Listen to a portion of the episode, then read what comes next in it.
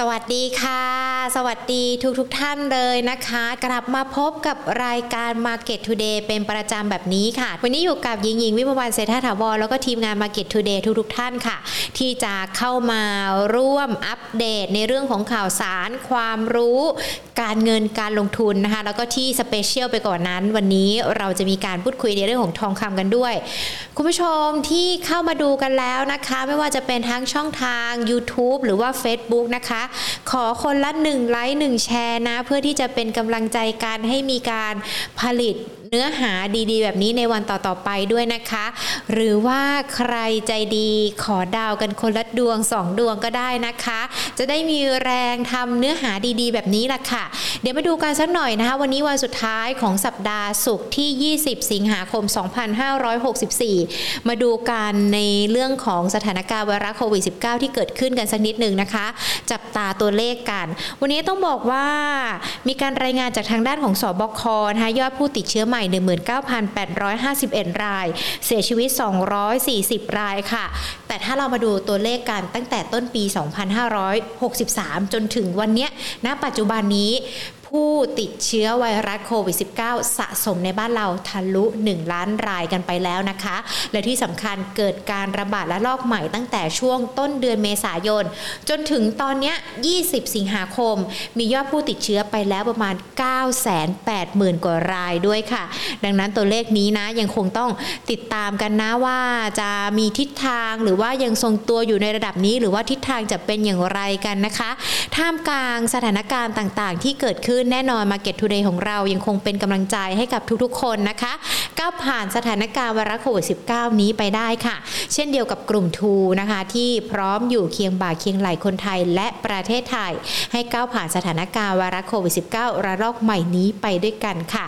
เราจะผ่านวิกฤตนี้ไปด้วยกันนะคะ ผ่านกันไปด้วยกำลังใจที่ส่งถึงกัน ผ่านกันไปด้วยสติที่เราต้องตั้งกันไว้ตั้งสติกันดีๆ เลยสำหรับในช่วงนี้นะคะ ไม่ว่าจะเป็นทั้งสถานการณ์ที่เกิดขึ้นสถานการณ์การลงทุน แน่นอนทุกอย่างเนี่ยมันอาจจะมีปัญหาและก็อุปสรรคบ้างเนาะแต่ว่าอย่างไรก็แล้วแต่เราต้องผ่านช่วงนี้ไปให้ได้ จับมือไปด้วยกันนะคะ ทักทายกันสักนิดนึงดีกว่า คุณผู้ชมที่เข้ามาแล้วทั้งทาง Facebook แล้วก็ YouTube นะคะ ตอนนี้ที่เข้ามา มีน้องขวัญมากดนิ้วโป้งให้ด้วยนะคะ คุณผู้ชมท่านใดที่เข้ามาแล้ว ถ้าไม่รู้จะคอมเมนต์อะไร ส่งหัวใจมาไว้ในคอมเมนต์ก็ได้นะคะแปะหัวใจในคอมเมนต์ก็ได้นะคะ เพื่อที่จะเป็นแรงกำลังใจให้กับหญิง แล้วก็ทีมงานรายการ Market Today นะคะ สวัสดีคุณคัมพีนะคะ เข้ามาพูดคุยกันแล้ว คุณธงชัยนะคะ คุณเกดก็เข้ามาแล้วเช่นเดียวกันสวัสดีนะคะ คุณคัมพีบอกว่าอาจจะมีกองทุนอ๋อเดี๋ยวไว้อาทิตย์หน้านะคะ เราอาจจะมีการพูดคุยในเรื่องของกองทุนกันด้วยอะเดี๋ยวรับคำถามนี้ไว้เนาะแล้วเดี๋ยวจะไปหานักวิเคราะห์หรือว่าผู้เชี่ยวชาญเข้ามาพูดคุยกัน ใครเข้ามาแล้วอย่าเพิ่งออกไปนะ ต้องบอกว่าวันนี้เราจะพูดคุยกันทั้งในเรื่องของ หุ้นแล้วก็ทองคำกันด้วยนะ มาดูสัญญาณตลาดหุ้นกันสักนิดนึงดีกว่าค่ะ ต้องบอกว่าตลาดหุ้นบ้านเราในช่วงเช้าเนี่ยก็ปิดบวกขึ้นมาได้นะ วันสุดท้ายของสัปดาห์ 7.57 จุดค่ะ แน่นอนว่าวันนี้ช่วงเช้าเนี่ยปิดกันไป 1,551.85 จุด มูลค่าการซื้อขาย 39,513 ล้านบาท วันนี้ต้องบอกว่าหุ้นเช้าเนี่ยรีบาวได้ส่วนตลาดหุ้นภูมิภาคส่วนใหญ่ที่เป็นลบนะคะ เพราะว่า ยอดตัวเลขผู้ติดเชื้อรายใหม่ก่อนหน้านี้ที่เราจะเห็นการสัก 20,000 กว่า 20,000 กว่า วันนี้มันลดลงมาต่ำกว่า 20,000 แล้วนะคะ ดังนั้นความคาดหวังตัวเลขนี้สัปดาห์หน้า เราก็ยังหวังว่ามันจะมีการปรับตัวลดลงอยู่ แล้วก็ขณะเดียวกันการกระจายวัคซีนตอนนี้นะคะอยู่ที่ประมาณสัก 4 0 0 0 0 0โดสต่อวันก็ถือว่าเป็นการทำหรือว่าเดินหน้าในเรื่องของการฉีดวัคซีนได้ดีด้วยนะคะ ส่วน 10 อันดับหลักทรัพย์ที่มีการเปลี่ยนแปลงนะวันนี้ทางด้านของปตท GC มีการปรับลดลงไป3%นะคะ d t แทบวกขึ้นมาได้ 6.67%นะคะ K-Bank OR ก็มีการปรับขึ้นมาได้ค่ะ ดังนั้นในเรื่องของทิศทางการลงทุนตลาดหุ้น สัปดาห์หน้าจะเป็นอย่างไรรวมถึงทองคำกันด้วยนะคะ จะเป็นอย่างไร วันนี้หากคุณผู้ชมมีคำถามนะ โดยเฉพาะในเรื่องของหุ้นเนี่ยเขียนคำถามกันไว้เลยนะ เพราะว่าครึ่งแรกเราจะคุยหุ้นกันก่อน แล้วครึ่งหลังเราจะคุยทองคำนะคะ วันนี้พูดคุยกันกับพี่เทิดศักดิ์ทวีธีรธรรมรองกรรมการผู้อำนวยการจากบริษัททรัพย์เอเชียพลัสนะคะเดี๋ยวหญิงต่อสายหาพี่เทิดกันสักนิดหนึ่งคุณผู้ชมที่เข้ามาแล้วมีคำถามนะคะ เดี๋ยวมา เขียนคำถามไว้ในคอมเมนต์นะ สวัสดีคุณฮาร์ดชอบขายด้วยนะคะ คุณเออาชีก็ถามมาแล้วนะคะ สวัสดีค่ะพี่เทิดค่ะครับ สวัสดีครับ พี่เดิร์ขาถ้าเราดูสัญญาณตลาดหุ้นวันนี้นะคะ วันสุดท้ายของสัปดาห์ช่วงเช้า ส่งสัญญาณมาค่อนข้างที่จะดีทีเดียวนะคะ เรามองการปรับตัวดีแบบนี้ต่อเนื่องไปสัปดาห์หน้าเลยหรือเปล่าคะผมคิดว่ายังไม่ถึงขนาดนั้นนะครับ เพราะว่าจริงๆเนี่ยมันก็มีประเด็นที่กดดันอยู่นะครับ ก็ไปโฟกัสในเรื่องของการประชุมแจ็คสันโฮนะครับ ซึ่งเราเชื่อว่า มันน่าจะเห็นท่าทีในการที่จะใช้นโยบายการเงินที่เข้มงวดมากขึ้นนะครับ หรือพูดง่ายว่าลดระดับการกดตาย เพราะว่าเห็นตั้งแต่สัญญาณที่ออกมาจากเฟด minutes นะครับ ที่บอกว่าการทำ QE tapering เนี่ยอาจจะมีความเหมาะสมนะครับ ที่จะทำในปีนี้นะครับ ก็ถ้าทำปีนี้นะครับ ผมก็เชื่อว่ามันก็คงจะมี pressure ที่ตามมาหลายส่วนนะครับ อย่างเช่นว่าโอเคดอลลาร์จะแข็งขึ้นนะครับ แล้วก็บาทอ่อนลงนะครับ ซึ่งจะเป็นภาพแบบนี้เนี่ย ก็คงจะทำให้ flow คงยังไม่ไหลกลับเข้ามานะครับหรือตรงข้ามเนี่ยอาจจะไหลออกไปซ้ำไปนะครับ ซึ่งในลักษณะภาพแบบนี้ผมมองว่ายังเป็นตัวที่สร้างแรงกดดันอยู่นะครับ แล้วอีกขาหนึ่งเนี่ยก็คงต้องมอนิเตอร์นะครับสถานการณ์เรื่องโควิดต่อเนื่องนะครับ ว่าพัฒนาการเนี่ยมันจะดีขึ้นในช่วงเวลาไหนนะครับ เพราะตอนนี้เนี่ยก็ต้องถือว่าจำนวนผู้ติดเชื้อจำนวนผู้เสียชีวิตเนี่ยมันอยู่ในกรอบที่ค่อนข้างจะสูงอยู่นะครับ เพราะฉะนั้นผมมองว่า factor พวกนี้เนี่ย ยังเป็นตัวที่กดดันอยู่นะครับไอการที่ดีดตัวขึ้นมาเนี่ยคิดว่ามันน่าจะเห็นการเวี่ยงนะครับ อยู่ในกรอบแถวบริเวณสักพันห้าร้อยห้าสิบบวกลบนิดหน่อยนะครับ ก็คงอยู่ในกรอบบริเวณนี้ก่อนนะครับจนว่าแฟกเตอร์ต่างๆเนี่ยมันจะเริ่มคลี่คลายออกไป นะครับค่ะคือถ้าเราดูการตอนนี้เราให้ประเด็นในเรื่องของสถานการณ์วัคโควิด -19 ที่เกิดขึ้น แล้วก็ประเด็นในเรื่องของมาตรการกระตุ้นเศรษฐกิจจากทางภาครัฐ เรามีตัวอื่น ๆ หรือว่าปัจจัยอื่น ๆ ที่อาจจะเข้ามามีผลกระทบกับตลาดหุ้นในสัปดาห์หน้าด้วยไหมคะครับก็จริงๆก็เริ่มมีอยู่บางส่วนนะครับ ก็คือว่าถ้าสังเกตดูจากที่มีการให้สัมภาษณ์ของท่านนายกนะครับ ก็พูดถึงเรื่องการผ่อนคลายมาตรการบ้างนะครับ หรือว่าอาจจะเปิดให้ทำธุรกรรมอะไรบ้างนะครับ ในส่วนของตัว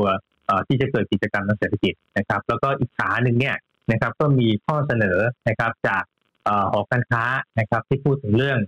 กรุงเทพ sandbox นะครับหรือว่าอะไรประมาณนี้นะครับ ซึ่งมันจะทำให้เกิดกิจกรรมเศรษฐกิจ ซึ่งพวกนี้เนี่ยผมก็มองว่ามันก็เป็นไปได้นะครับในการที่จะทำให้เกิดการเก็งกำไรนะครับ หรือว่า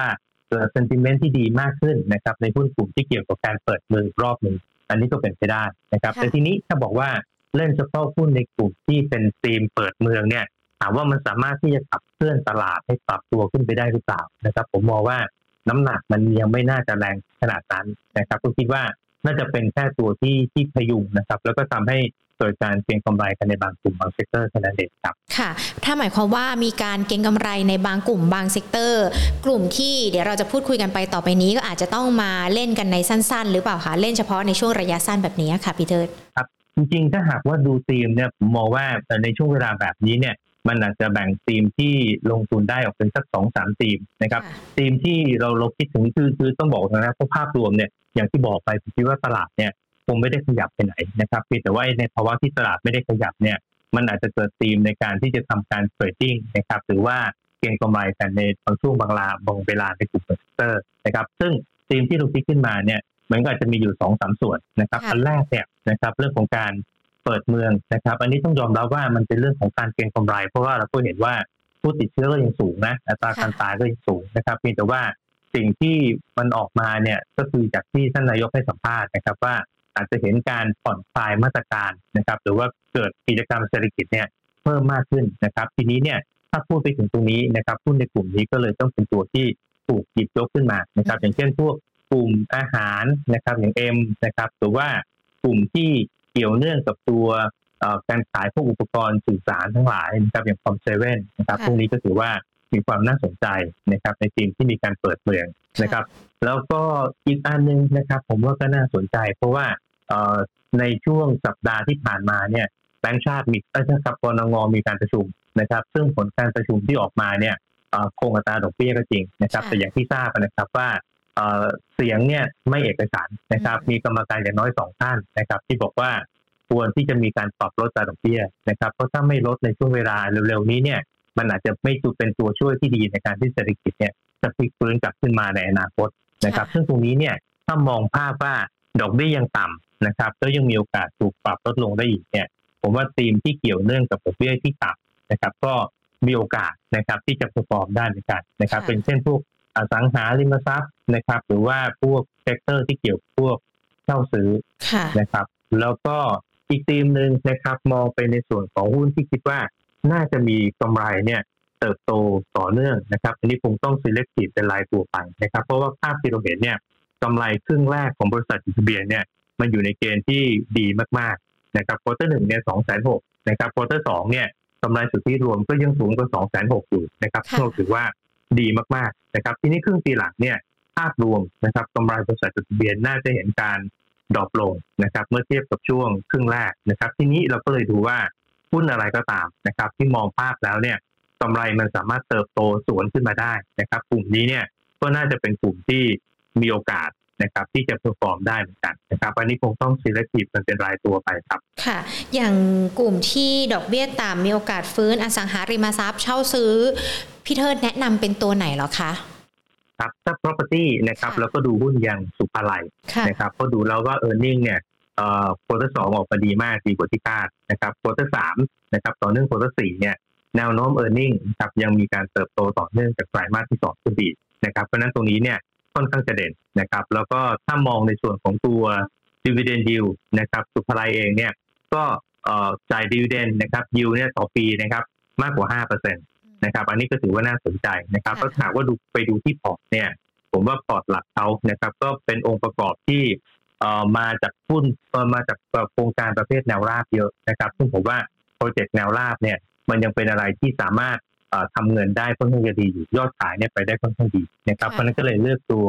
ศุภาลัยขึ้นมาครับ ค่ะ แล้วเช่าซื้อล่ะคะ ถ้าเช่าซื้อนะครับเลือกเป็นตัว JMT ค่ะนะครับเพราะจริงๆถ้าดู JMT เนี่ยนะครับ เราคิดว่าเอ่อช่วงครึ่งหลังของปีนี้เนี่ย การเก็บหนี้นะครับจะต้องยิ่งในหนี้ส่วนที่มีการเอ่อตัดเงินต้นครบไปหมดแล้วเนี่ยนะครับ มันน่าจะเข้ามาได้มากขึ้นนะครับ ซึ่งถ้าเข้ามาได้มากขึ้นเนี่ย มันก็น่าจะเป็นตัวที่ เอ่อเสริมนะครับทำให้ตัว e a r n i n g นะครับ มันเอ่อเติบโตได้ค่อนข้างดีนะครับ เพราะว่าเวลาจะตัดหนี้ตัดเงินต้นไปหมดแล้วเนี่ยนะครับหมายถึงทุนที่ซื้อหนี้นี้เข้ามาในการบริหารเนี่ยนะครับพอเก็บ cover นะครับ ทุนที่ใส่ไปหมดแล้วเนี่ยไอ้ส่วนที่เหลือเนี่ยมันก็จะเข้ามาในรูปแบบของตัวกำไรนะครับ มันก็จะทำให้ประสิทธิภาพการทำกำไรเนี่ย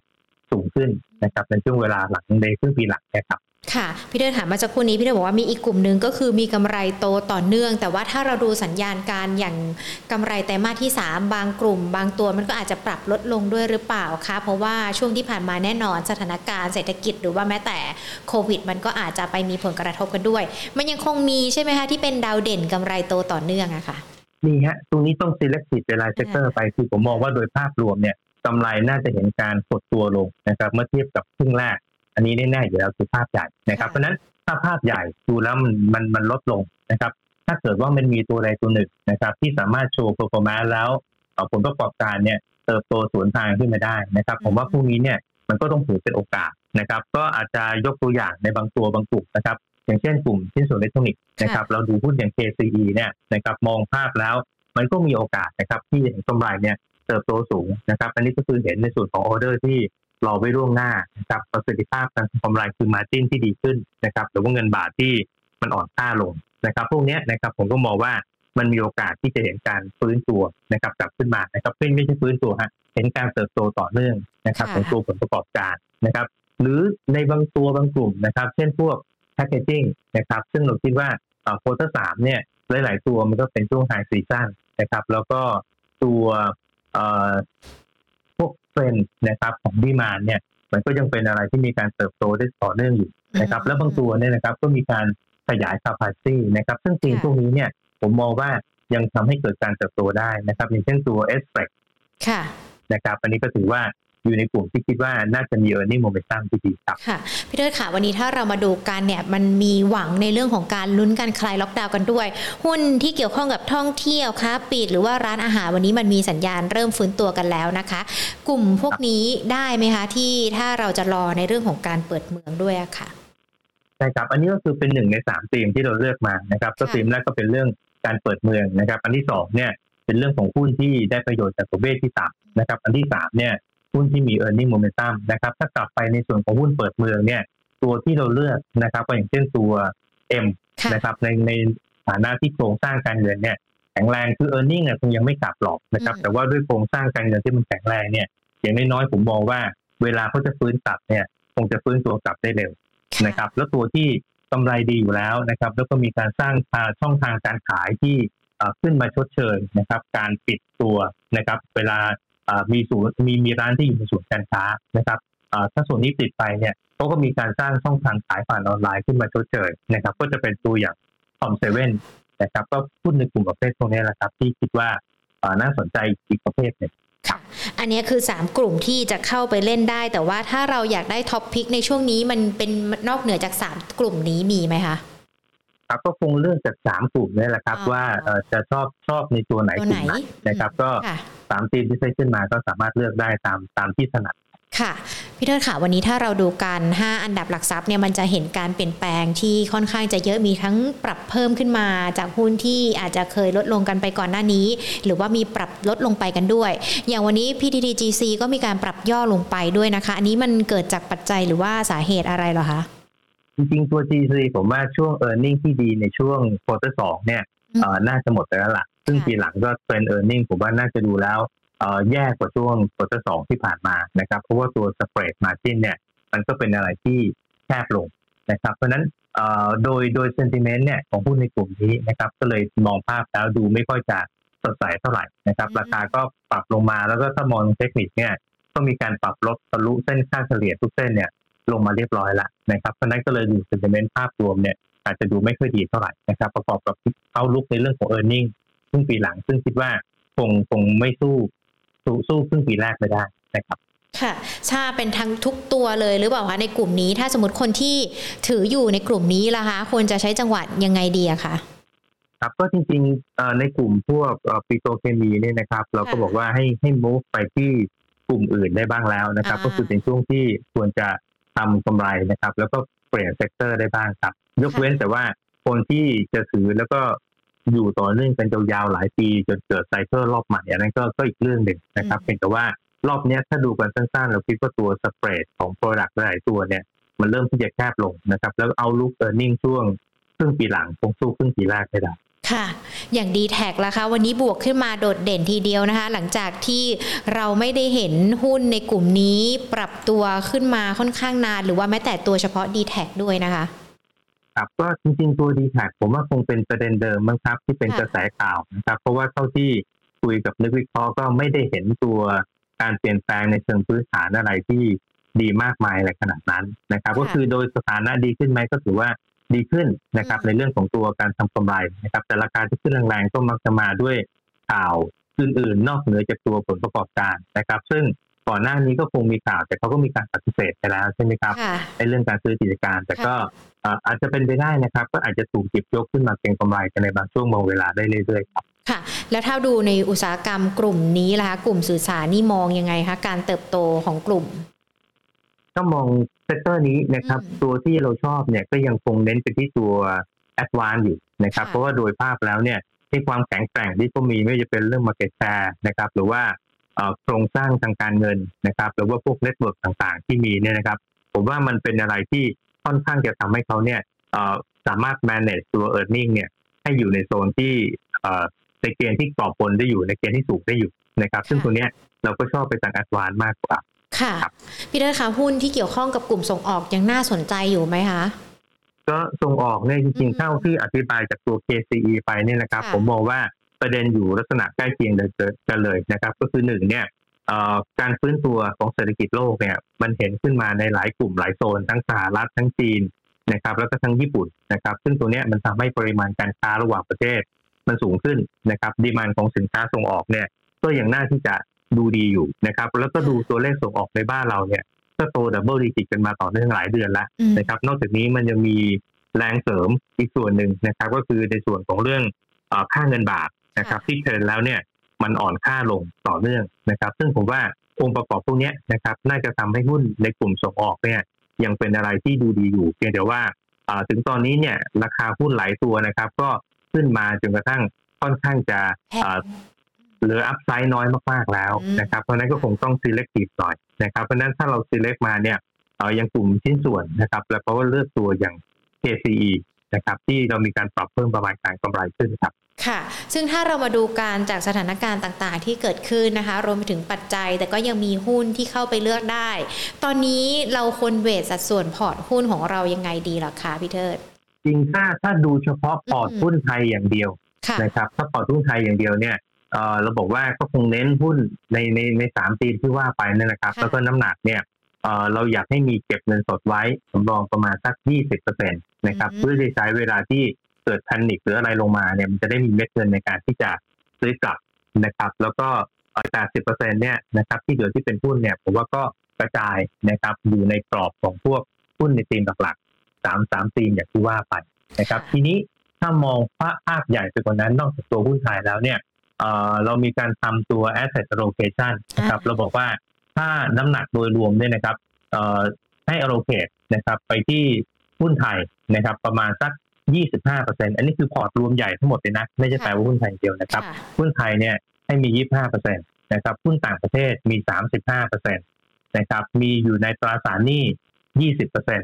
นะครับ แล้วก็พวกเอ่อ alternative ต่างๆ นะครับ พวกการลงทุนทางเลือกต่างๆ เนี่ย 10%นะครับ แล้วอีกประมาณสัก 10%เนี่ยให้อยู่ในพวกกองทุนพวก money market นะครับคือพูดง่ายๆว่ารีเสิร์ชเป็นเม็ดเงินไว้นะครับ อันนี้คือคือภาพใหญ่ทั้งหมดเลย นะครับแต่ว่าถ้าเฉพาะหุ้นไทยเนี่ยนะครับถ้าจะลงหุ้นไทยร้อยเปอร์เซ็นต์นะนะครับให้มีเงินสดสำรองไว้ยี่สิบเปอร์เซ็นต์นะครับเพราะหุ้นไทยจริงๆแล้วเป็นเซลล์เดียวในในพอร์ตการลงทุนที่เป็น asset allocation ค่ะ ขอถามถึงสัญญาณฟันโฟสักนิดนึงค่ะพี่เดิร์ค่ะ ตอนนี้มันเราเห็นสัญญาณการขายมาของต่างชาติตั้งแต่ต้นปีมาจนปัจจุบันเนี่ยสักแสนกว่าล้านแล้ว ปีนี้ทั้งปีมันยังคงเป็นสัญญาณนี้อยู่หรือเปล่าคะยังน่าจะเห็นโอกาสที่เงินจะไหลออกได้อยู่ นะครับ เพราะว่าภาพที่อธิบายไปตอนต้นนะครับ ก็คือเรื่องของตัวการทำ PV tapering นะครับ ที่มีโอกาสที่จะเห็นความชัดเจนขึ้นนะครับในช่วงเดือนสองเดือนข้างหน้านะครับ ทีนี้ถ้าทำคือ tapering นะครับ มันจะส่งผลทำให้ตัวค่าเงินดอลลาร์เนี่ย มันแข็งขึ้นนะครับ ถ้าดอลลาร์แข็งนะครับ เงินบาทในเชิงเปรียบเทียบก็อ่อนลงนะครับ ซึ่งถ้าภาพเป็นแบบนี้นะครับ เงินบาทอ่อนลงเนี่ยโดยธรรมชาตินะครับเอ่อโปรไม่เข้าอยู่แล้วนะครับ แล้วทางตรงข้ามเนี่ย อาจจะเริ่มเห็นอาจจะเห็นการไหลออกต่อเนื่องนะครับ ของตัวโปรจากต่างชาติได้ด้วยค่ะ ก็ถือว่าเป็นสัญญาณไม่ได้มีในย่าสำคัญหรือว่าผิดแปลกปกติอะไรเนาะ ครับใช่ครับพี่เทิดค่ะ ขออนุญาตหยิบยกคำถามที่คุณผู้ชมถามมาทั้ง Facebook Live กับ YouTube มาถามกันสักหน่อยนะคะ เพราะว่ามีคำถามค่อนข้างที่จะหลากหลายทีเดียว มีคุณเอชีสอบถามตัว PTTGC เราพูดคุยกันไปแล้วตั้งแต่ตอนต้นนะคะ ตัว TMT ราคา TMT Steel ตัวนี้พี่เทิดมองยังไงคะพอจะให้คำแนะนำนักลงทุนได้ไหมคะครับก็จริงๆ นักวิเคราะห์เล่าให้ฟังว่าเมื่อวานนี้มีการทำ analyst meeting นะครับเอาลุกที่มองเห็นตัวผลประกอบการเนี่ย นะครับ ปีนี้จะเป็นปีที่ค่อนข้างจะเป็นปีนิวไฮของเขาเลยนะครับ แล้วก็การจ่ายเงินปันผลเนี่ย ปกติจ่ายปีละครั้งนะครับ ปีนี้ก็มีการจ่ายเงินปันผลระหว่างการด้วยนะครับแล้วราคาแถวนี้นะครับดีเวเดนยิวเนี่ยยังอยู่ในเกณฑ์ที่ค่อนข้างสูงมากครับ ประมาณ8ถึง10เปอร์เซ็นต์นะครับ ซึ่งตัวเนี้ยนะครับเราก็มองภาพว่ามันมีความน่าสนใจทางพื้นฐานนะครับ แต่ว่ายังไงก็ตามนะครับ เวลาซื้อหุ้นนะครับ ในกลุ่มที่เกี่ยวข้องคอมมูนิตี้เนี่ยก็คงต้อง ติดตามนะครับ movement นะครับในเรื่องของตัวราคานะครับสินค้าเนี่ยควบคู่ไปด้วยนะครับ ซึ่งตรงนี้เขาทำงานพวกการแปลรูปเหล็กนะฮะในตัวนี้เนี่ยก็คงจะเห็นภาพความผันผวนเนี่ยไปตามราคาเหล็กได้ด้วยเหมือนกันนะครับเพียงแต่ว่าช่วงนี้นะครับมันเป็นช่วงที่ที่ราคาเหล็กเนี่ยอยู่ในโซนที่สูงนะครับมันก็เลยทำให้เขาทำกำไรได้ค่อนข้างดีนะครับ จริงๆเราทำ fair value ไว้นะครับอยู่ที่ประมาณสัก 12 บาท 40 ตังค์ นะครับเพราะมีเป็นไปได้นะครับ อาจจะเห็นการปรับเพิ่มประมาณการปรับขึ้นแปลเนี่ยก็เป็นไปได้เหมือนกันนะครับค่ะ ถ้ากับว่าตอนนี้ 11 บาท 30สตางค์ก็เป็นโอกาสที่เข้าไปเก็บได้หรือเปล่ากับเรายังให้การแนะนำซื้ออยู่ครับสำหรับตาเหล็กไทยค่ะ แจ๊สล่ะคะมองยังไงกันบ้างตัวนี้ค่ะครับก็จริงๆตัวแจ๊สนะครับตัว e a r n i n g ที่ออกมาเนี่ยนะครับผมจะดูว่ามันยังเป็นอะไรที่ไม่ค่อยดูแล้วมีความเสถียรเท่าไหร่นะครับ แล้วก็ ถ้ามองในเชิงคำแนะนำในทางพื้นฐานเนี่ยนักวิเคราะห์ก็ยังไม่ได้ให้คำแนะนำซื้อนะนะครับ แต่ว่า fair value เนี่ยเขาทำไว้ที่2บาท70นะครับ ซึ่งมันก็อยู่ในโซนที่ใกล้เคียงกับราคาปัจจุบันนะครับ เพราะนั้นถ้าจะซื้อผมว่ารอราคาย่อตัวลงมาให้มีอัพไซด์เปิดดีกว่านะครับค่ะ KW Metal ราคามองยังไง KWM JWM นะครับตัวนี้ผมว่ามันมีกระแสการเก็งกำไรนะครับ ในเรื่องของการทำพวกกัญชงกัญชาเนี่ย เยอะมากพอสมควรนะครับ แต่ว่าถ้าดูในส่วนของผลประกอบการเนี่ย มันก็ยังไม่ได้สะท้อนภาพดังกล่าวนะครับ เพราะว่ากำไรนะครับที่ออกมาเนี่ยครึ่งปีแรกนะครับ quarter หนึ่ง quarter สองเนี่ยทำได้ quarter หนึ่งประมาณ 25 ล้านนะครับ ซึ่งผมคิดว่าภาพเนี่ยมันก็คงเห็นการเติบโตของกำไรด้วยแหละนะครับเพียงแต่ว่าอาการที่มีการเก็งกำไรนะครับ แล้วก็ทำให้ราคาขึ้นไป รอข้างหน้าจากจีนกันชงกระชาตรงนี้เนี่ย มันก็อาจจะทำให้เกิดความเสี่ยงขึ้นมาได้ระดับหนึ่งกันนะครับ เพราะฉะนั้นถ้าเข้าไปต้องดูสัญญาณทางเทคนิคเนี่ยประกอบนะครับ ก็จะเห็นแนวรับแถวบริเวณสักสี่บาทนะครับ แล้วก็แนวต้านก็คงอยู่แถวบริเวณสักห้าบาทนี่ครับ อืมค่ะ ตัวคัมเวล corporation ราคามองยังไงกันบ้างคุณนพดลสอบถามมาค่ะ ตัวตัวสะกดตัวยอดตัวอะไรนะครับ K U M V E W L ค่ะ พอดีตัวนี้ผมไม่เคยดูอ๋อโอเค งั้นขออนุญาตเก็บคำถามนี้ไว้ก่อนแล้วเดี๋ยววันอื่นเรามาพูดคุยกันใหม่นะคะ ได้ค่ะ มีคุณกิจชัยนะเขาถามมาอาจจะถามเป็นตัวกลุ่มนะคะพี่เทิด กลุ่มเดินเรือสามารถเก็บยาวปีนี้ได้ไหมถ้าลงทุนตอนนี้ เก็บยาวถึงปีหน้าตั้งแต่ตอนนี้เลยจริงๆผมผมมองภาพว่ามันเป็น sector ที่ต้องมอนิเตอร์นะเพราะว่าตอนนี้เนี่ยที่ขึ้นไปมันเป็นเพราะเรื่องของตัวค่าระวางเรือนะครับที่มันขึ้นไปทำ all time high แบบ ต่อเนื่องนะครับทั้งพวกคอนเทนเนอร์แล้วพวกเรือเทกองนะครับ ทีนี้เนี่ยราคาหุ้นนะครับถามว่าขึ้นไหมมันก็ขึ้นไปสอดคล้องในภาพเดียวกันแล้วนะครับ แต่ทีนี้เนี่ยก็คงต้องดูว่าไอ้ตัวค่าระวางเรือเนี่ย ถ้าจะถือยาวๆนะเรายังเชื่อว่าค่าระวางเรือยังไปออทามไฮต่อเนื่องได้เป็นปีหรือเปล่านะครับ ซึ่งผมมองว่าก็ยากอยู่เหมือนกันนะครับเพราะนั้นเดี๋ยวต้องไปรอดูว่าเหตุปัจจัยที่ทำให้ค่าระวังเรือมันสูงเนี่ย มันจะจบลงเมื่อไหร่ ถ้าจบลงเมื่อไหร่ผมว่า ธีมของหุ้นเนี่ยมันก็คงจะเป็นอะไรที่ถูกแรงขายทำกำไรออกมาได้เหมือนกันนะครับเพราะนั้นผมมองว่าถ้าจะซื้อแลบเก็บยาวๆ ผมคิดว่ายังเสี่ยงเกินไปที่ราคานี้นะครับ ผมมองว่าถ้าเก็งกำไรนะครับ แล้วก็มอนิเตอร์สถานการณ์ต่างๆควบคู่ไปด้วยเนี่ย น่าจะเหมาะสมกว่าค่ะอ่าก็ถือว่าเป็นคำแนะนำสำหรับกลุ่มเดินเรือนะคะ ดังนั้นทิ้งท้ายกันสักนิดนึงค่ะพี่เทิดค่ะ ในช่วงจังหวะที่ตลาดอาจจะยังไปไหนไม่ได้ไกลนะคะ แล้วก็อาจจะมีในเรื่องของปัจจัยลบที่มา กระทบกับการลงทุนของนักลงทุนด้วย แนะนำนักลงทุนทิ้งท้ายกันสักนิดหนึ่งค่ะ ว่าจะต้องมีกำหนดกลยุทธ์หรือว่าต้องดูอะไรเป็นพิเศษกันบ้างคะครับจริงๆ ช่วงนี้นะครับตลาดเนี่ยอาจจะเป็นอะไรที่ดูแล้วมันน่าจะอึดอัดนะฮะก็คงวิ่งผันผวนอยู่ในกรอบแถวๆบริเวณสักหนึ่งห้าห้าศูนย์บวกลบนะครับเหตุที่มันอึดอัดก็เป็นเพราะว่ามันมีอยู่หลายๆ factor ที่เป็นปัจจัยลบเนี่ยที่สร้างแรงกดดันอยู่นะครับแต่นี้ที่เราโมนิเตอร์คือว่าพยายามดูว่าปัจจัยลบแต่ละตัวเนี่ย มันจะเริ่มคลายตัวลงไปเมื่อไหร่นะครับอย่างเช่นโอเค ถ้าพูดถึงการทำคิวทัพเปอริงเนี่ย ถ้าเราเห็นว่าถ้ากระแสมันออกมาจนเต็มแล้ว ราคาหุ้นสะท้อนไปแล้ว อันนั้นก็วางใจได้ระดับหนึ่งนะครับ เรื่องของตัวโควิดนะครับ ถ้าเราเห็นจำนวนผู้ติดเชื้อลดลงเรื่อยๆนะครับ แล้วก็เริ่มเห็นการฉีดวัคซีนที่เพิ่มขึ้นเรื่อยๆเนี่ย ผมมองว่าประเด็นพวกนี้ก็คงจะค่อยๆคลายตัวลงนะครับ เมื่อไหร่ก็ตามที่ประเด็นพวกนี้มันคลายตัวและคลายความกังวลลงเนี่ยนะครับ ตลาดก็มีโอกาสที่จะกลับขึ้นไปได้อีกครั้งหนึ่งนะครับเพียงตอนนี้เรายังอยู่ภายใต้แรงกดดันจากปัญหาอย่างที่ว่าไปอยู่นะครับเพราะนั้นก็คงต้องลงทุนระมัดระวังนิดนึงนะครับ แล้วก็พยายามเลือกหุ้นตัวที่ปัจจัยพื้นฐานที่มันแข็งแรงเนี่ยในการลงทุนมากกว่าที่ไปเก็งกำไรสั้นๆ นะครับค่ะพี่เดิร์ค่ะยิงขออีกตัวหนึ่งพอดีตกหล่นคำถามนี้ไป PJW มองยังไงคะ ปัญจวัฒนาตัวนี้ตัวนี้ผมไม่ได้ดูทางพื้นฐานนะครับ แต่ว่าถ้าดู movement ของตัวราคาเนี่ยผมดูว่าโดย pattern แล้วอาจจะต้องระวังเหมือนกันนะครับ เพราะว่าราคาเนี่ยถ้าถ้าหลุดระดับ 4 บาท 20 ลงมานะครับผมว่ามันอาจจะเป็นโซนที่อันตรายนะครับ ก็คิดว่าให้ดูที่ 4 บาท 20 เนี่ยเป็นแนวรับ นะครับ ถ้าถ้าหลุดลงมานะครับ ผมว่าอาจจะต้องพิจารณาลดระดับลดลดพอร์ตลงไปนะครับ แต่ถ้าขึ้นไปเนี่ยก็จะเจอแนวต้านนะครับ เป็นโซนอยู่แถวบริเวณสักสี่บาทหกสิบตังค์นะครับก็คิดว่าช่วงสั้นเนี่ยให้ให้มอนิเตอร์ตรงนี้ไปก่อนครับ ค่ะได้เลยค่ะพี่เทิร์ดค่ะ วันนี้ขอบพระคุณนะคะ เดี๋ยวโอกาสหน้าพูดคุยกับ Market Today ใหม่นะคะ ครับ สวัสดีครับ สวัสดีค่ะ พูดคุยกันไปแล้วนะคะ ในเรื่องของฟากฝั่งการลงทุนตลาดหุ้นกับพี่เทิดศักดิ์ทวีธีรธรรมนะรองกรรมการผู้อำนวยการจากบริษัทหลักทรัพย์เอเชียพลัสนะคะ คุณผู้ชมที่เพิ่งเข้ามานะ ไม่ว่าจะเป็นทั้งทาง Facebook หรือว่า YouTube นะคะ เราพูดคุยประเด็นเกี่ยวกับการลงทุนตลาดหุ้นไปแล้วนะคะ ส่วนคุณผู้ชมที่อยากจะฟังเรื่องของทองคำเดี๋ยวพูดคุยกับนักวิเคราะห์กันต่อ แล้วที่สำคัญเนี่ยถ้ามีคำถามเกี่ยวกับทองคำเขียนไว้ในคอมเมนต์ได้เลยนะคะ หรือว่าเขียนกันไว้แล้วแล้วหญิงตกหล่นคคำถามอันไหนเนี่ยเขียนย้ำกันอีกรอบเลยได้นะ อย่างคุณพีรพงศ์เนี่ยขอบพระคุณมากเลยที่ถามกันมาอีกรอบนึงนะคะ เพราะว่าบางทีคำถามมันรันรันขึ้นไปนะ ก็เลยมองเห็นไม่ชัดนะคะ สวัสดีกันอีกรอบนึงนะคะ คุณฮาชอบขายคุณเออาชินะคะ คุณราชาโชคนะคะ ถามมาหลายตัว คุณกิติศักดิ์นะคะ ก็เข้ามาพูดคุยกัน ใครยังอยู่นะ แปะหัวใจไว้ในคอมเมนต์หน่อยนะ จะได้มีกำลังใจกันนะคะ หรือว่ากดไลค์กดแชร์กดดาวให้กำลังใจกันด้วยก็ได้นะคะ อีกหนึ่งช่องทางของเรานะคะ Facebook วันนี้ก็คึกคักทีเดียวนะคะ คุณคำพียังอยู่ไหมคุณธงชัย ยังอยู่หรือเปล่านะคะ คุณเกดนะคะ เข้ามาพูดคุยกันได้นะคะ คุณปิ้นคุณนพดลนะคะ คุณนพดลเนี่ยถามตัว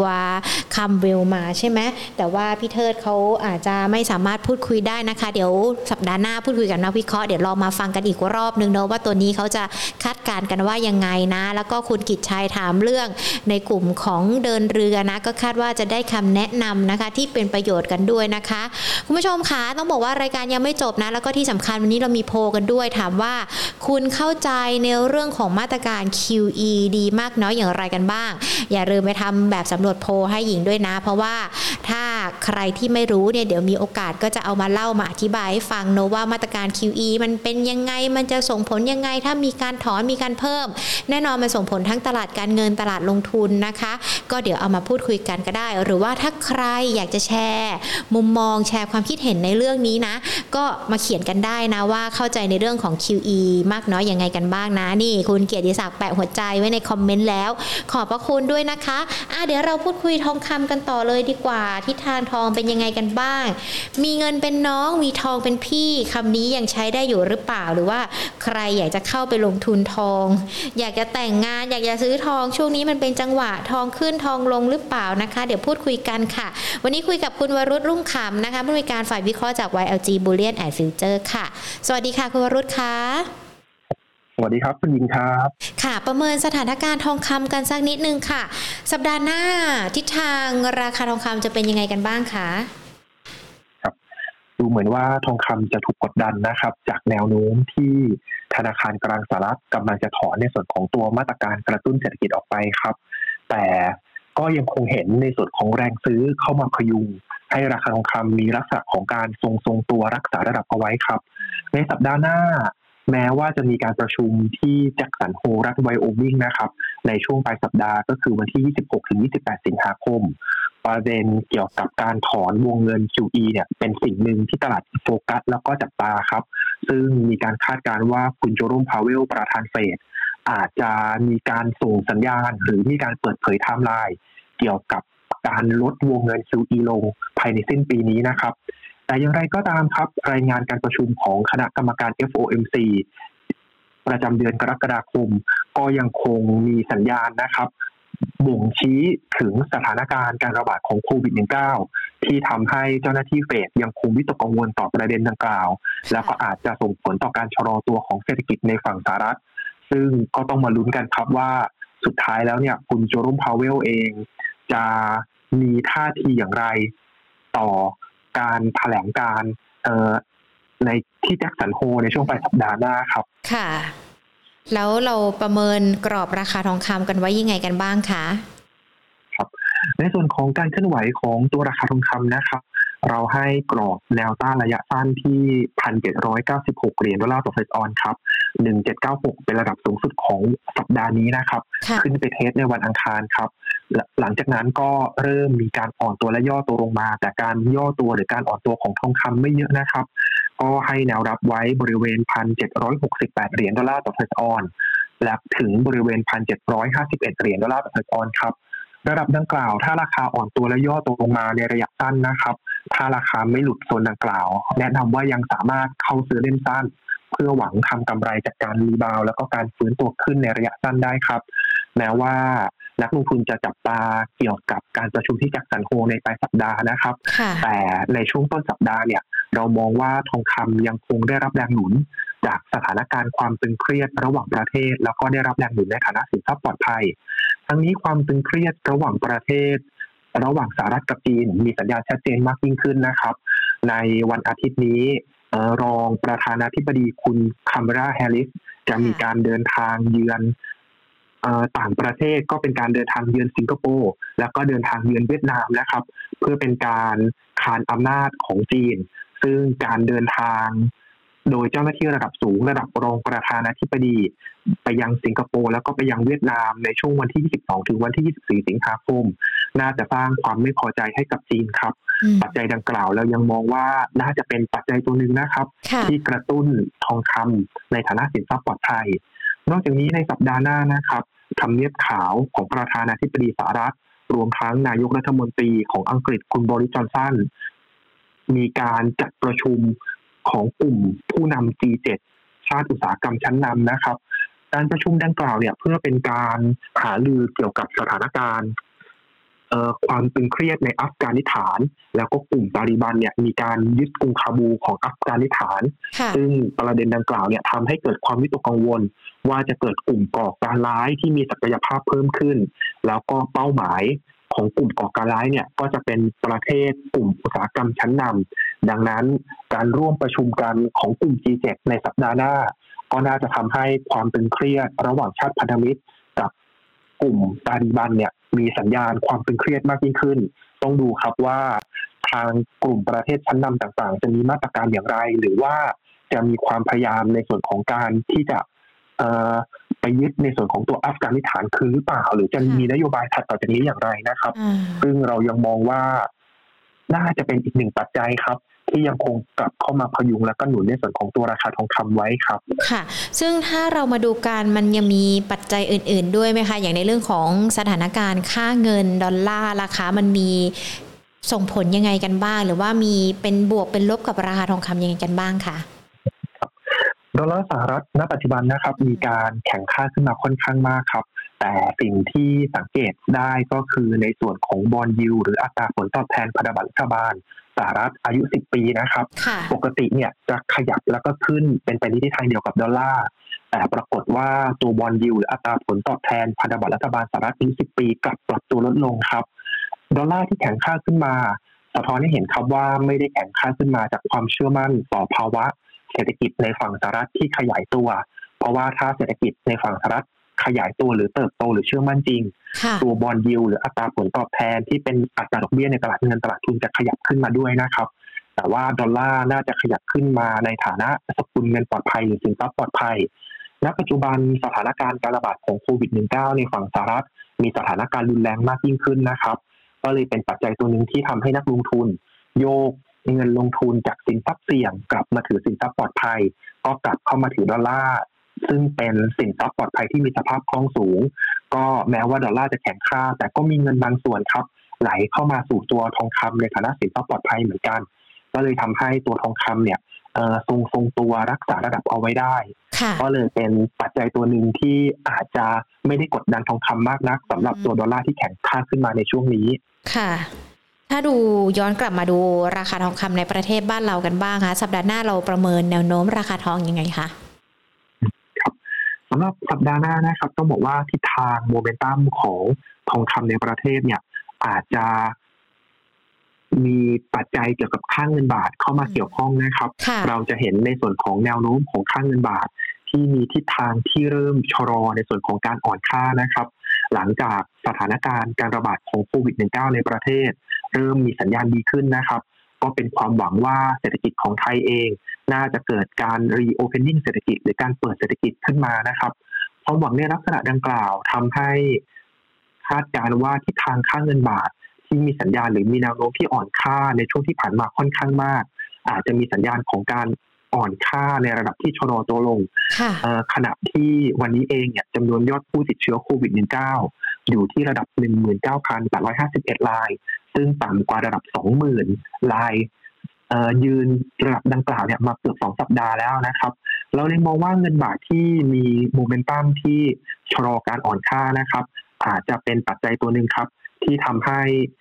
แนวโน้มของตัวราคาทองคำในประเทศเนี่ยอาจจะขยับหรือปรับตัวขึ้นไปได้ไม่ไกล ก็คือไม่ได้อันนี้ส่งจากค่าเงินบาทที่อ่อนเหมือนกับเมื่อก่อนแล้วนะครับ เรายังมองกรอบแนวต้านด้านบน ถ้าจากโอสปอร์ตเนี่ยหนึ่งเจ็ดเก้าหกคิดเป็นราคาทองคำแท่ง 96.5 ในราคาเงินบาท ก็ประมาณ 28,350 บาทต่อบาททองคำแล้วก็ต้านสำคัญบริเวณ 1,814 เหรียญดอลลาร์ต่อทรอยออนซ์ คิดเป็นเงินบาทก็ประมาณ 28,650 บาทต่อบาททองคำดังนั้นเนี่ยในระดับดังกล่าว ถ้าราคาขยับหรือปรับตัวขึ้นไปนะครับใกล้28,350 28,650 แบ่งทองคำออกขายก่อน เพราะว่าจะมีการประชุมเฟดในช่วงปลายสัปดาห์ซึ่งกดดันอยู่ 1814 เป็นแนวต้านสำคัญนะครับ ถ้ายังไม่สามารถผ่านได้ เรายังมองว่าแนวโน้มและโมเมนตัมของตัวราคาทองคำในระยะกลาง ยังมีลักษณะของการแกว่งตัวในทิศทางไซด์เวย์ดาวหรือมีสัญญาณของการแกว่งตัวนี้ทิศทางอ่อนตัวลงหรือย่อตัวลง ก็อาจจะเห็นราคาอ่อนตัวหรือย่อตัวลงมาพักฐานหรือสะสมกำลังบริเวณโซนแนวรับทางนี้แนวรับก็ให้ 1768 หรือ 27,900 บาทต่อบาททองคำครับ ถ้าเป็น Gold Spot 1751 แนวรับสำคัญ แล้วก็เป็น low ของเดือนมิถุนายน ก็คิดเป็นราคาเงินบาทก็ 27,650 บาทต่อบาททองคำครับค่ะ คือดูเหมือนว่าราคาทองคำเนี่ยต้องจับตาในเรื่องของการประชุมที่แจ็คสันโฮลด้วยในเรื่องของโควิด กันด้วย หรือว่าแม้แต่ในเรื่องของสถานการณ์ค่าเงินกันด้วย อะไรที่มันจะเป็นตัวแปรสำคัญที่ทำให้ราคาทองคำฟื้นขึ้นเหรอคะ คุณวรสครับ ต้องรุ้นเลยครับว่าท่าทีของธนาคารกลางสหรัฐนะครับ จะไม่มีการส่งสัญญาณที่ชัดเจนในส่วนของการถอนหรือปรับลดวงเงิน QE ครับเพราะประเด็นเกี่ยวกับการปรับลดวงเงิน QE ถือว่าเป็นปัจจัยหลักเลยครับ ที่กลับมากดดันทองคำในฐานะสินค้าโภคภัณฑ์ซึ่งถ้าเฟดมีการส่งสัญญาณหรือไม่ได้ระบุเพียงแค่ไม่ต้องระบุไทม์ไลน์ที่ชัดเจนนะครับ เกี่ยวกับการปรับลดหรือว่าถอนวงเงิน QE ภายในปีนี้ ตลาดก็จะคลายความกังวลต่อการปรับลดวงเงินกระตุ้นเศรษฐกิจไปได้ครับ เรามองว่าท่าทีดังกล่าวเนี่ยจะทำให้มีแรงซื้อสลับกลับเข้ามาอย่างตัวตลาดทองคำเพิ่มมากขึ้น เพราะว่าก่อนหน้านี้ตลาดทองคำซึมซับหรือรับปัจจัยลบไปแล้วในระดับหนึ่งครับว่า ธนาคารกลางสหรัฐจะมีการลดในส่วนของวงเงิน QE ลง ภายใน quarter สี่ของปีนี้นะครับ ถ้าไม่ได้มีการประกาศหรือส่งสัญญาณในลักษณะดังกล่าวจริง เรามองว่า น่าจะเป็นปัจจัยตัวหนึ่งที่ทำให้ทองคำมีสัญญาณของการฟื้นตัวแล้วก็มีการกลับตัวขึ้น ทั้งนี้ทั้งนั้นเนี่ยต้องบอกว่าในการประชุมที่จากสันโฮในครั้งนี้นะครับไม่ได้มีการร่วมประชุมของธนาคารกลางอังกฤษ และก็ธนาคารกลางยุโรป เนื่องจากอยู่ในช่วงของการเฝ้าระวังและป้องกันการระบาดของโควิด -19 ก็เลยยังคงเป็นสัญญาณ แล้วก็เป็นปัจจัยตัวหนึ่งครับ ที่มองว่าการประชุมที่จากสันโฮ ที่รัฐไวโอมิงในช่วงปลายสัปดาห์หน้า น่าจะมีความแตกต่างจากการประชุมในครั้งอื่น ๆ ที่เจ้าหน้าที่เฟดมีมีการออกมาอภิปรายในส่วนของประเด็นที่เฉพาะเจาะจง แต่ว่าน่าจะเป็นการแสดงความเห็นหรือทบทวนในส่วนของกรอบนโยบายการเงินมากกว่าครับ ก็ยังมีลุ้นอยู่ที่คุณเจอโรมพาวเวลอาจจะไม่ได้ฟันธงหรืออาจจะไม่ได้กำหนดไทม์ไลน์ว่า จะต้องมีการถอนหรือลดลดวงเงิน QE ภายในสิ้นปีนี้ครับ ค่ะสำรวจกองทุน SPDR กันสักนิดนึงดีกว่าค่ะ ตอนนี้เป็นยังไงกันบ้างแล้วคะสถานะการถือครองทองค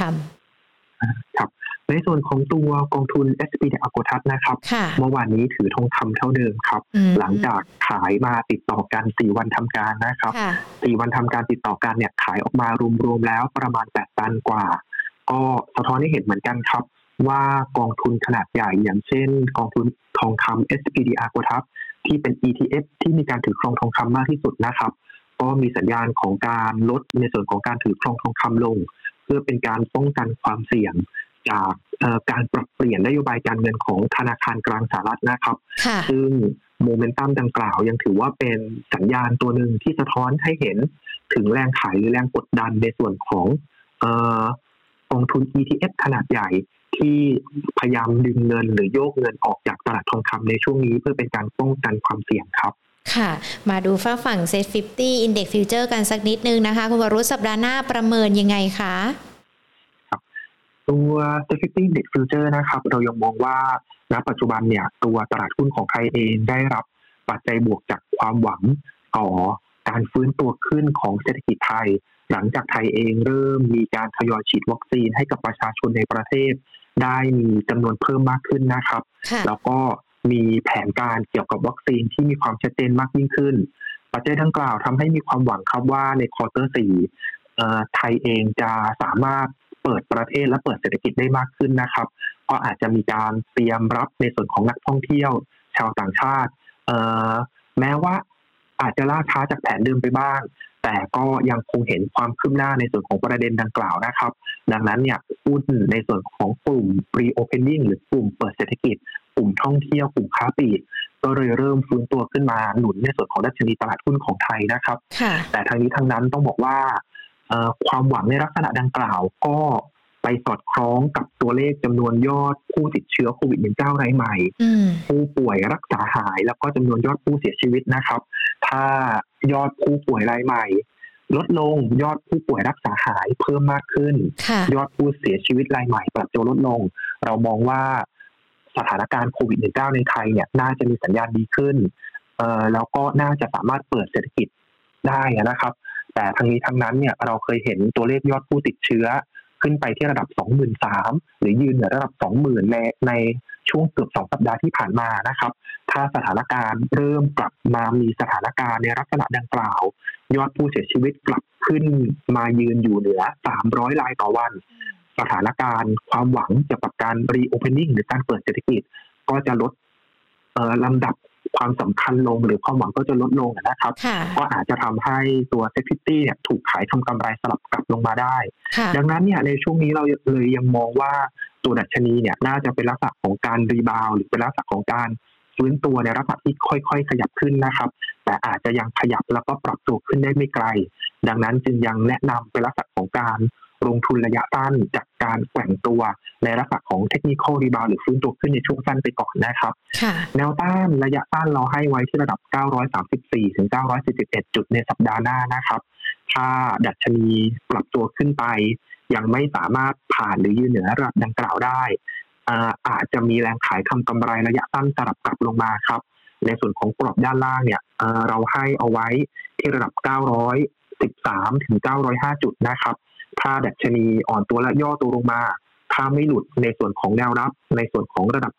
913 เรามองว่าแนวโน้มและโมเมนตัมยังคงเป็นบวก มีโอกาสขยับแล้วก็แกว่งตัวในทิศทาง sideway up หรือเป็นลักษณะของการค่อยๆแกว่งตัวขึ้นได้ครับ แต่ถ้าเมื่อไหร่ก็ตามหลุด 913 โมเมนตัมในเชิงบวกจะลดลง ก็อาจจะมีลักษณะของการแกว่งตัวในทิศทาง sideway ออกด้านข้าง แต่การอ่อนตัวและย่อตัวเนี่ยไม่ควรหลุดระดับ 905 นะครับ ถ้าหลุด 905 เนี่ยก็จะทำให้ความหวังที่ดัชนีจะขยับและปรับตัวขึ้นไปถึงระดับ 940 เนี่ยลดลงหรือเสียไปครับ ค่ะ ได้เลยค่ะ คุณวรุษค่ะ วันนี้เรียกได้ว่าครอบคลุมนะคะทั้งประเด็นทองคำต่างประเทศ ทองคำในประเทศนะคะ ปัจจัยต่างๆที่เกิดขึ้นแล้วก็ SET Fifty กันด้วยนะคะ วันนี้ขอบพระคุณมาก ๆ เลยนะคะ เดี๋ยวโอกาสหน้าพูดคุยกันกับ Market Today ใหม่นะคะ ครับ ยินดีครับ สวัสดีค่ะ สวัสดีครับ พูดคุยกันไปแล้วนะคะ กับคุณวรุษรุ่งขำจาก YLG Bullion and Future นะคะ ต้องบอกว่าแน่นอนทั้งทองคำทั้งหุ้นนะคะ ยังคงมีปัจจัยที่ติดตามกันก็คือในเรื่องของการประชุมที่แจ็คสันโฮนะคะ รวมไปถึงโควิดกันด้วย แล้วก็สถานการณ์เรื่องของค่าเงินกันด้วยนะคะ ดังนั้นนักลงทุนจะเลือกหุ้นหรือว่าจะเข้าไปลงทุนอะไรก็แล้วแต่นักวิเคราะห์ทั้งสองท่านไม่ว่าจะเป็นนักพิเทอร์ศักดิ์หรือว่าคุณวรุษเนี่ยก็แนะนำกันไว้ด้วยนะคะ ว่ามีคำแนะนำอะไรกันบ้าง แล้วก็ดูจังหวะดูกันเป็นรายตัวเป็นรายกลุ่มเลยนะคะ ที่จะเข้าเล่นไป ไม่ได้หมายความว่าพอตลาดลงแล้วเราจะเข้าไปซื้อเพื่อเก็บได้นะคะ มันอาจจะต้องใช้เทคนิคเข้าไปดูด้วย หรือว่าเป็นบริบทรอบข้าง ปัจจัยโดยรอบที่จะเข้าไปเลือกหุ้นในแต่ละตัวด้วยนะคะ อย่างหุ้นพิเทอร์ศาสตร์เนี่ยก็ให้ไว้ 3 กลุ่ม คุณผู้ชมสามารถฟังย้อนหลังกันอีกรอบหนึ่งนะก็ได้นะผ่านทาง Facebook แล้วก็ YouTube Money and Banking Channel นะคะ แล้วก็ทางด้านของ Podcast Money and Banking Channel ค่ะ หรือว่าถ้าใครกลัวว่าจะเอ๊หาไม่เจออะไรยังไง แชร์ไปที่ Facebook ของท่านก็ได้นะคะ ใน Facebook ของเราเนี่ยมันมีปุ่มแชร์อยู่สามารถแชร์กันได้นะ เพื่อที่จะได้เก็บหุ้นไว้ดูกันได้นะคะ ว่าตัวไหนถึงจังหวะเข้าไปซื้อแล้วตัวไหนเป็นจังหวะที่ขาย หรือว่าแม้แต่สัญญาณของทองคำกันด้วยนะอะอย่างที่ถามกันไปในเรื่องของโพ คุณมีความเข้าใจ ความหมายของมาตรการ QE มากน้อยอย่างไรแค่ไหนกันบ้าง เข้าใจเล็กน้อย 53%เข้าใจเป็นอย่างดี 23%ไม่เข้าใจเลย 23%อ่าไม่เป็นไรเดี๋ยวในเรื่องของ QE อาจจะมีจังหวะที่จะเข้าไปคุยกันหรือว่าจะนำมาพูดคุยกันเนาะว่าที่สุดแล้วเนี่ยมันเป็นยังไงมันเกิดขึ้นได้อะไรหรือว่ามันจะมีผลยังไงกันบ้าง ถ้ามีมาตรการ QE หรือว่าถอนมาตรการ QE ด้วยนะคะทักทายทิ้งท้ายกันอีกรอบหนึ่งสำหรับคุณผู้ชมที่ยังคงติดตาม Market Today ของเราอยู่นะคะ คุณนิรันโอ้โห ให้ใจมาเต็มๆเลยครับ ขอบคุณนะคะ คุณกิจชัยบอกว่าเสียงดังฟังชัด แต่มีติดๆขัดๆบ้างทีมงานของเราแก้ไขแล้วเรียบร้อยนะคะ คุณคัมพีคุณเกตก็ให้หัวใจกันมาด้วยขอบพระคุณสำหรับทุกๆคอมเมนต์ที่ติดตามกันเลยนะคะ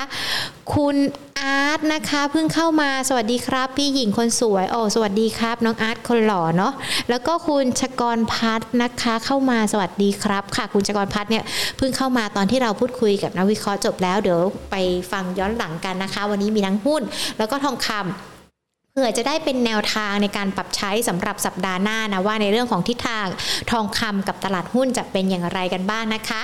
ดังนั้นทุกๆคนที่ติดตาม Market Today ค่ะ ถ้าอยากไม่อยากพลาดในเรื่องของการเงินการลงทุนนะคะ อย่าลืมกดไลค์กด Subscribe กันไว้ด้วยนะคะ ว่าเวลาที่เรามีข่าวสารดีๆ มีการไลฟ์สดกันแบบนี้ ก็จะได้ไปแจ้งเตือนที่ทั้ง Facebook หรือว่า YouTube ของท่าน รวมไปถึงภายใน Money and Banking Channel ของเราก็ยังมีมันนี่ทิปต่างๆเนี่ยที่เกี่ยวข้องกับการเงินการลงทุนการ ปลดหนี้ด้วยนะที่เราจะนำมาให้กับทุกๆท่านเนี่ยได้ทราบกัน ยังไงก็แล้วแต่นะคะ อย่าพลาดในเรื่องของการเงินการลงทุนรวมไปถึงภาวะเศรษฐกิจกันด้วยนะคะ ติดตาม Market Today ของเราได้ค่ะ เป็นประจำแบบนี้ทุกๆบ่ายสองนะคะ ส่วนสัปดาห์หน้าจะมีนักวิเคราะห์คนไหนหรือว่าในวันพรุ่งนี้จะมีเกี่ยวกับในเรื่องของหัวข้ออะไร อย่าลืมนะคะ บ่ายสองมาเจอกัน วันนี้ลากันไปก่อน สวัสดีค่ะ